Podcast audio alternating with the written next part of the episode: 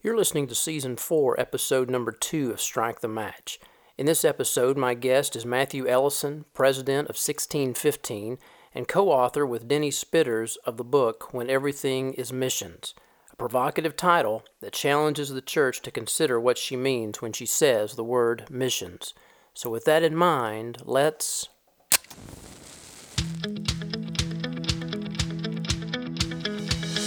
Welcome to Strike the Match with teacher and missiologist Dr. J.D. Payne. Strike the Match is a podcast that addresses matters related to missions, innovation, and leadership. Now here's J.D. Last year, a book came out that once I got a copy of it and read through it, I said, and I've never said this before, at least I don't think I've said this before, and that is, I believe this is a book that every North American pastor needs to read within the next 12 months. The title of the book is When Everything is Missions, and it's co-authored by Denny Spitters and Matthew Ellison. And one of the things that I'm excited about today in this episode of Strike the Match is Matthew is here with us as our guest, and we're going to spend some time getting to know him and getting to know a little bit more about this book. I think it's a very important book, and I think it's going to raise some questions in your minds that will be on this podcast, but that's a good thing. It'll help us start a conversation and keep the dialogue going. So Matthew Ellison is the founder of 1615, where he serves as the president and church missions coach. He lives in Albuquerque, New Mexico. He and his wife have three children, ages 15 through 20. And Matthew also has experience as a pastor. He served as a missions pastor with a church for almost 10 years. I've known Matthew for, I've gotten to know him better over the past year and a half, but at least known him for a few years. And so thankful to have him with us today. So Matthew, welcome to Strike the Match. JD, thank you so much. It's always a pleasure to talk to you, friend. So, man, the urban legend is that in your background of innovation and efforts, you had something to do with bungee jumping at one time. This is true. I started one of the probably initial bungee companies in the United States. I was jumping in Boulder, Colorado.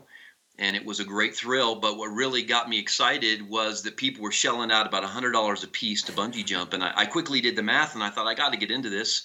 I did the research. There was about 30 registered companies at the time, and so I jumped into the bungee business. And, we started in Albuquerque, which is where I'm from. That's my home base, and we took it on the road. We went to festivals, fairs, things like that, spring break locations.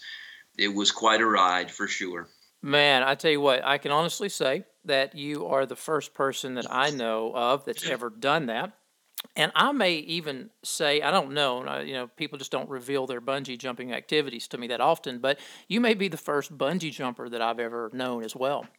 Wow. Well, you can come with me sometime. I've not jumped for years, but if you're interested, I still know some locations where bungee jumping towers and, things like that exist. So let me know. We'll go jump. I don't have that much faith, and so I'll leave it to the professionals to do that. Okay, great. So tell us about, before we get into the book, tell us about 1615. Yeah. Well, in case people are wondering, it's named after the reference in Mark's Gospel, the Great Commission reference, chapter 16, verse 15, go into all the world, preach the good news to all creation. And we really are a mobilization organization. We focus on local churches. And the reason that 1615 exists is because we've been witnessing what I would call a paradigm shift in missions. And there's a growing wave of churches that I think are really rethinking how they do missions. They're moving from supportive roles to active roles. They're no longer content just to give money. They don't want to do missions by proxy. They want to engage the gifts and the talents of their congregations.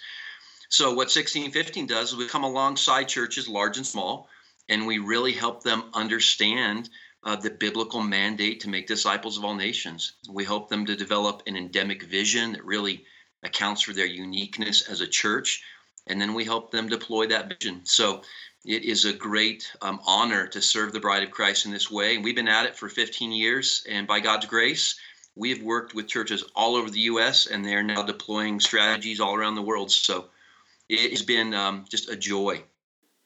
Man, that is great. And so you do a great deal of coaching with these congregations as well, right? That's right. Yeah, we connect with usually a grouping of elders, pastors, and missions leaders in the church, and we help them get on the same page and to really clarify their global vision and purpose. So, yeah, and it's all over the U.S. we're doing that. Now, I know related to 1615 is that you're involved in something called the Mission Table as well. So can you give us a little bit of information on that? You bet. In fact, you've been a guest on some Mission Table episodes, and we're still producing a few more with you on them. So, yeah, interesting story. I was reading a missions devotional a couple of years ago.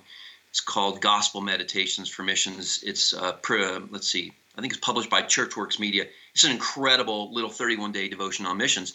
But on the very back, there was an endorsement from a pastor, and I can't even remember who it was, but he said that one of the reasons he thought many churches don't do missions well is because they've not thought about missions well. Hmm. And so that really stuck with me, and I found that to be true in our missions coaching experiences. When I come into a church, and again, we gather church and missions leaders, often there's great confusion about what missions is among the church and missions leaders. And a lot of their missions actions and behaviors, I find, are based on half-truths or assumptions, maybe cultural trends, maybe even prejudices or preferences. But it's really their missions strategy and you know, again, decisions are not shaped by a biblical understanding of mission. So that really resonated with me, and I thought it'd be great to create a program that would gather leading missions thinkers, practitioners to the table, and we would simply tackle some of the most controversial, critical topics impacting missions today. So the whole notion behind the Mission Table is we want to move the conversation about missions. And to be frank, we want to create tension in the hearts and minds of listeners so they can appraise, you know, are my missions decisions as a church leader shaped by Bible or something else? So, yeah, that's what that's all about. And you've been a guest on several of those. In fact, you'll be a guest on 3 more that are still being produced right now. Yeah, and so, you know, and I know this is kind of a selfish plug as well, but obviously I'm not on all of them, but I would definitely say to those of you that are listening, it's an incredible resource, and I would highly encourage you to check out the Mission Table, look and see what those video topics are listed there, use them to start conversations with among your leaders in your churches as well. I think you'll find them to be very, very helpful. You mentioned, Matthew, about moving the conversation forward. I believe you and Denny Spitters in this book have definitely done that very thing. You have definitely stirred the waters, so to speak, yes, with this book, When Everything is Missions. And so for those that are listening that's not familiar with this book, can you tell us what's the whole purpose behind this work? Yeah. Well, again, I've been at this for about 15 years, a church-based missions mobilization. And what I've encountered church after church after church is in incredible confusion, great confusion about the Great Commission. So, you know, we'll bring church and missions leaders together and have dialogue about what missions is. And there's often stifling disagreement in a church, not just, you know, generally, but in a single church. Those leaders cannot articulate a common biblical idea of what missions is. And so I would say, in a nutshell, we wrote the book because of the confusion that we see about missions and because of the consequences that confusion brings about. So when you say confusion about missions, what do you mean by that? When you what is the confusion that exists out there? And I'm assuming you're talking about among U.S. churches. Yeah, I think it goes beyond that, but I think it is, you know, probably predominant in the West, in the first West. But you know, to answer that question, I want to point out, and maybe some of your listeners have seen it. There was a Barna report that was just recently released, and I don't know the exact numbers. Denny could tell you the exact numbers, but what the report revealed is that evangelical Christians, about 50% of them, don't know what the Great Commission is. They can't state what it's all about. And so, you know, missions has traditionally consisted of cross-cultural ministry to evangelize and disciple the world outside of our community and our culture. But today there's this idea that any good altruistic evangelistic work is considered missions. And so that broadening definition of missions that we see in this post-Christian era that we live in has led to this idea that every follower of Christ is a missionary, and every ministry done in Jesus' name is missions. And what we do in this book, JD, is we explore, are those biblical ideas? Is it biblical? So what you're telling us is that you do not believe going to another country and putting roofs on a building is the same thing as maybe going to another country and planting churches. Yeah, that's true. When it comes to calling it missions. That's right. I think we have to remember that our mandate is to make disciples. That was the mandate. We see it 5 times, these 5 commissioning statements of Jesus. And we see, of course, this thread through Scripture that God has been on mission all along to call out worshipers from all nations, tribes, and tongues. And we believe that is the leading edge of the Great Commission. Now, we're not suggesting that there is not a place for good deeds, altruistic work, mercy, compassion. This is all a part of the gospel. But if we do those and we do not proclaim the gospel, I don't believe we're doing missions. We're doing good deeds. Again, there's a place for that in Jesus' name. But there has to be the proclamation of the gospel. Absolutely. So for churches, I'll just go back to my previous example. So for churches that are saying, hey, we've got a short-term trip coming up, and that trip is we're going to go to, you pick a place on the planet, wherever, and we're going to put a roof on a school building. After that, we've got another short-term trip coming up, and again, pick the place. We're going to be involved in doing evangelism and working to plant churches, and we advertise those to our congregation, and we say, hey, these are 2 mission trips that are coming up. You all get on board. So you're saying that you have issue with the way we refer to those 2 trips. Yeah, I mean, I want to be careful here. I believe that there is absolutely a place. I mean, there's no question, right? I mean, the needs around the world are tremendous. Poverty, clean water, all of these things. And once again, they're a part of the gospel. And I believe that a cross-cultural opportunity where you come alongside a church and assist and help and serve, and maybe there are some work projects associated with that. I'm certainly not opposed to those things. There is a place and a role for that, especially if you're strengthening and building up the local body of believers. But I think when we divorce evangelism and gospel proclamation from missions, I don't think we're following the pattern that Jesus gave us. We're following the mandate, but I also believe we're doing a great injustice to the world. If we don't share the gospel, are we really being merciful? Are we really being compassionate? I believe that we're not. You know? It's word and deed. It's not either or. It is both and. And again, my concern is that we're losing the passion. We're losing the vision to spread the gospel. And we see this reflected in real numbers, JD. I mean, if you look at the giving to NGOs that are involved in mercy and justice, and once again, I'm not saying there's not a place for those things, not at all. Sure. I'll be clear. But, you know, the giving to those organizations is on the rise. Look at the giving to evangelism and church planting organizations among the unreached. It's on the decline, and that is a problem. Right. Yeah, I mean, we're looking at, you know, 5 billion people on a planet of 7.5 billion people who have no relationship with Christ, and you know, 2 billion never even heard of Jesus. And so there, not only are those global realities massive, but you're right, practically we don't see our people and our financial, and I would say our time resources allocated heavily in that direction. Yeah, that's right. You know, I feel like I need to mention the Woodbury study that I know you're familiar with, and maybe some of your listeners are as well. But he did extensive research, and what he found out is that these efforts that were focused on gospel proclamation, they brought the greatest social transformation. So again, I think we need to just remember the power of a transformed heart. I mean, it changes worldview. Again, let me be clear. I want to be clear here. I'm not saying we shouldn't be holding up the cold glass of water and addressing needs of medicine, et cetera. We absolutely should. But we can't divorce, again, and I see this, we can't divorce the gospel proclamation from those efforts. Mm-hmm.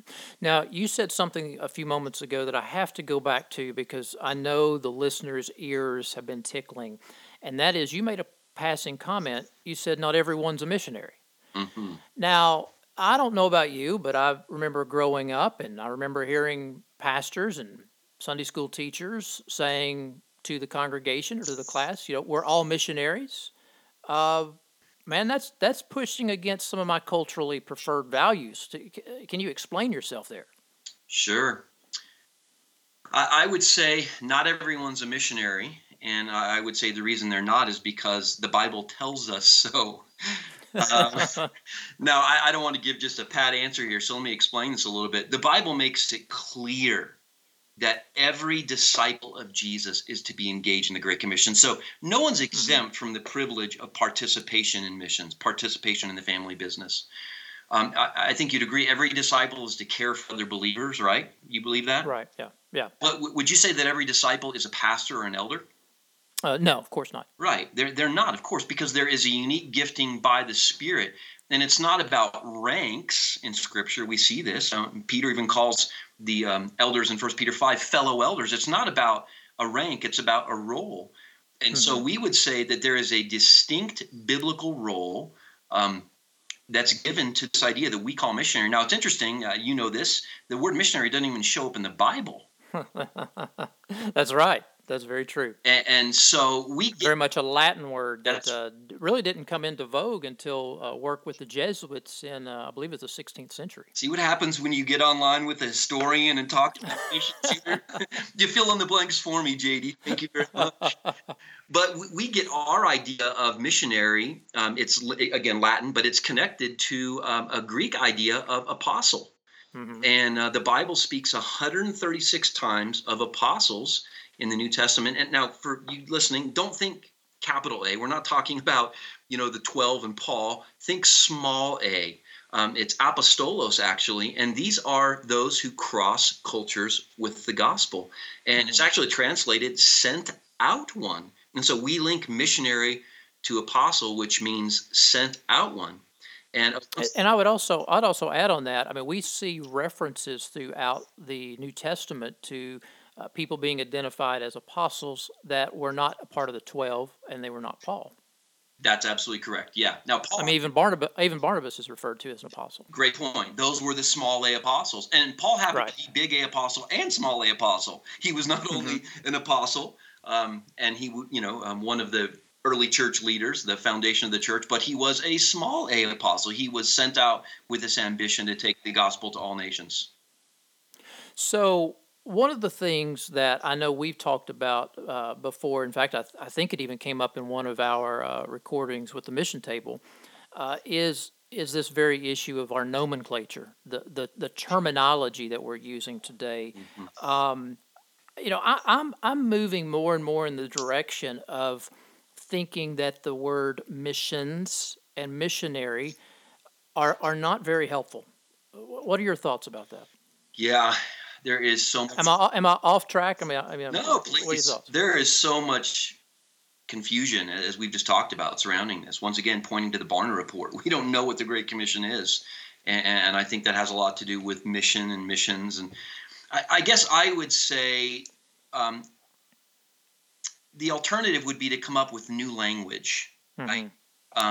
If you're going to call everyone a missionary, if that is so widespread that we can't fix it, then we need to come up with a new term for a, global worker, a cross-cultural work, whatever you want to call them. But I wonder, maybe that's more work trying to come up with a new idea and educate everyone. I have mixed feelings about that. What I'm really contending for, and Denny in the book, is we're not fighting for the word missions. We're not fighting for the word missionary. We're fighting for the concept of missions and the concept of missionary. So I'm not opposed to the idea of coming up with new words, new nomenclature, but again, I wonder, Is that going to be an exercise in futility? I don't have the answer, but for sure we need to have this conversation. People need to be thinking about this. Mm-hmm. You know, I like one of the things that you guys did put in the book was you talk about the uncritical use of words. You know, how we're using missions, missionary, missional, things of that nature, and you talk about it having led to a distortion of Jesus's biblical mandate. It's kind of created this everything is mission sort of paradigm. I really appreciate how you guys are bringing attention to a word and a concept that has deep roots across the body of Christ throughout the world, but you're calling us, I believe, in a way to really think about what do we mean when we say this word or when we use this word. Yeah, that's right. And I'm going to draw from my coaching experiences here. One of the things I say to them is, you can ultimately come up with your own word, whether that's for, whether you call it local outreach, local missions, mm-hmm. global missions, global outreach, you're going to decide that. But what's important is that when you convey those concepts to the congregation, they understand what you're saying, mm-hmm. right? And again, right. I want to contend that we need to preserve a place for the cross-cultural global dimensions of the Great Commission. And at the end of the day, J.D., what I believe is that when everyone's a missionary and everything is missions, that priority of taking the gospel to the nations gets obscured or totally lost. That's my issue. Yeah, and I mean, you also talk about in the book that whenever we do that, the unreached, the unengaged, unreached take a back seat to things that are just happening locally where there are plenty of churches and large numbers of evangelicals. Yeah, absolutely. When you have a budget, let's just talk about this for a second, okay? So this is not uncommon. I work with many churches that have a missions budget, but because they don't have a biblical grasp, again, of missions, and again, we're talking about the cross-cultural proclamation of the gospel, it becomes a catch-all for anything. Mm-hmm. And so a church, I might work with a church, and they say, wow, we give 33% or whatever of our budget to missions. And as they stop and they really begin to think and look into Scripture and say, God, what is the Great Commission purpose you've given to your church? What mm-hmm. is missions? What does the Great Commission's fulfillment require? And they understand that there's a distinction between reaching neighbors and nations, both important, both necessary for the life and the vitality of the church, but they're not the same. What they realize is that the lion's share of their missions work is spent on sometimes themselves, mm-hmm. or reaching their neighbors where there is, plenty of access to the gospel. And now they look and they go, well, only 2% or maybe 3% of our budget is truly going cross-culturally, and maybe even a smaller share is going to the unreached peoples of the world. So I think that's the outgrowth of everything is missions. I remember interacting with a pastor in Southern California. He said, my mission field is Southern California. And in fact, the community and city he was in, part of the San Diego area. And he's right. That is part of his mission field, but he left off the nations, right? Mm-hmm. So I think that's the outcome. Yeah, I mean, Zinzendorf, the leader of the Moravian Church, he said that the world is his parish. Now, of course, Wesley took that and everyone thinks Wesley said it, but, you're right. I mean, even though I may be a pastor in Southern California or Birmingham, Alabama or Albuquerque, wherever, and yes, that is something that needs to be on my radar screen, we cannot forget about this thing called the Great Commission that has told us to go into all the world, make disciples of all nations, preach the gospel to all peoples. Absolutely. And I want to share something here that I think is often overlooked when we talk about this subject. And that is, I believe that we as the body of Christ, when we do not engage in the family business, which again is neighbors, it is also nations, mm-hmm. when we don't do that in a holistic way, when we don't have the nations as a part of that conversation and activity, we miss out because there is incredible vitality and life that God bestows upon his church when they align themselves with his efforts. And I've seen this time and time again. Churches that are involved in this great cause, man, joy just falls back on their head. So I would make an appeal you know, if you're a listener and your church is not engaged in global cross-cultural work, or maybe it's minimal at best, there's joy to be had when you join the Father in the family business of this work. Yeah, I mean, we cannot divorce from our sanctification the notion of making disciples of all nations. I mean, for us to think, okay, I'm growing in my Bible study, I'm growing in my giving, I'm growing in worship attendance, all these, you know, things that are good things and important things that are part of our growth in Christ, and we fail to think about, you know, the mission of God playing out in the world among those that are not singing His praises. We are cutting our legs out from underneath us. How can we speak of having healthy churches, being healthy disciples, if we're not doing that big task that actually I would say runs from Genesis to Revelation? Absolutely. And, you know, pointing out the Revelation piece, I mean, that's the great end to which all of history is moving, J.D. That's it. If you want a glimpse into the future of where history is headed, it is the Lamb of God, slain from the foundations of the world. And as the Moravians say, he's receiving the reward of his suffering. And what is that reward? It is the worship of redeemed people from every nation, every tribe, and every tongue. So if that's the end, if we know through Revelation that that's where we're headed, we should say, God, how do we line up our local temporary lives and labors with that? Mm-hmm. It's really about being in alignment with God. A friend of mine, Robertson McQuilkin, who's now in heaven, great missiologist, but he used to say, you know, do we not pray, God, make us more like you? Hmm. He said, is that not the heart cry of every son or daughter of the living God? And he said, you know, if we're going to be like God, the things that matter most to him, mm-hmm. will not be in the margins of our lives. Hmm. They'll be part of who we are. So if we're going to be like God, if we pray, God, make us more like you, then we need to open ourselves up to the importance of this mandate to take the gospel to the whole world, not just our country. Mm. You guys are right. Ultimately, our missions definitions will determine the missions culture of our churches. I mean, that is so true. I mean, the definitions by which we subscribe to, the words and the meanings that we teach to our people, that affects our strategy. It affects our value system. It creates an atmosphere. It creates an environment. And so how are we teaching our people when we talk about this thing called missions?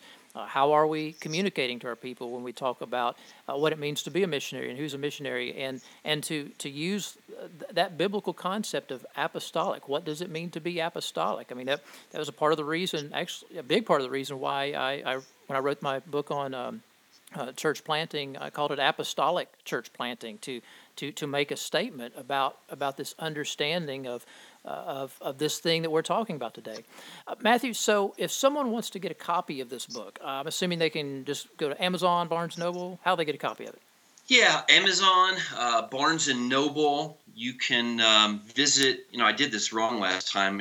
I think it's wheneverythingismissions.com. I think it said it was .org, but it is .com. So wheneverythingismissions.com, they can pick up a copy, Amazon, Kindle, Barnes & Noble. And then we're just actually producing an audio version. So it will be available on Audible here probably in about 10 days. Fantastic. And Denny and I actually read it ourselves. It was kind of an interesting experiment. So you get to hear the content read by the authors. Wow. How about that? That's really cool. Yeah. So for those of you that are listening, you need to get a copy of this. If you haven't gotten a copy of this book, When Everything is Missions, you need to do that. Don't let it just sit on your shelf. Don't put it in that pile of books that's already on your desk. That's 2 feet high, Pastor, and put it at the top of your list to read, and use it. Use it as a conversation starter with some of your leaders.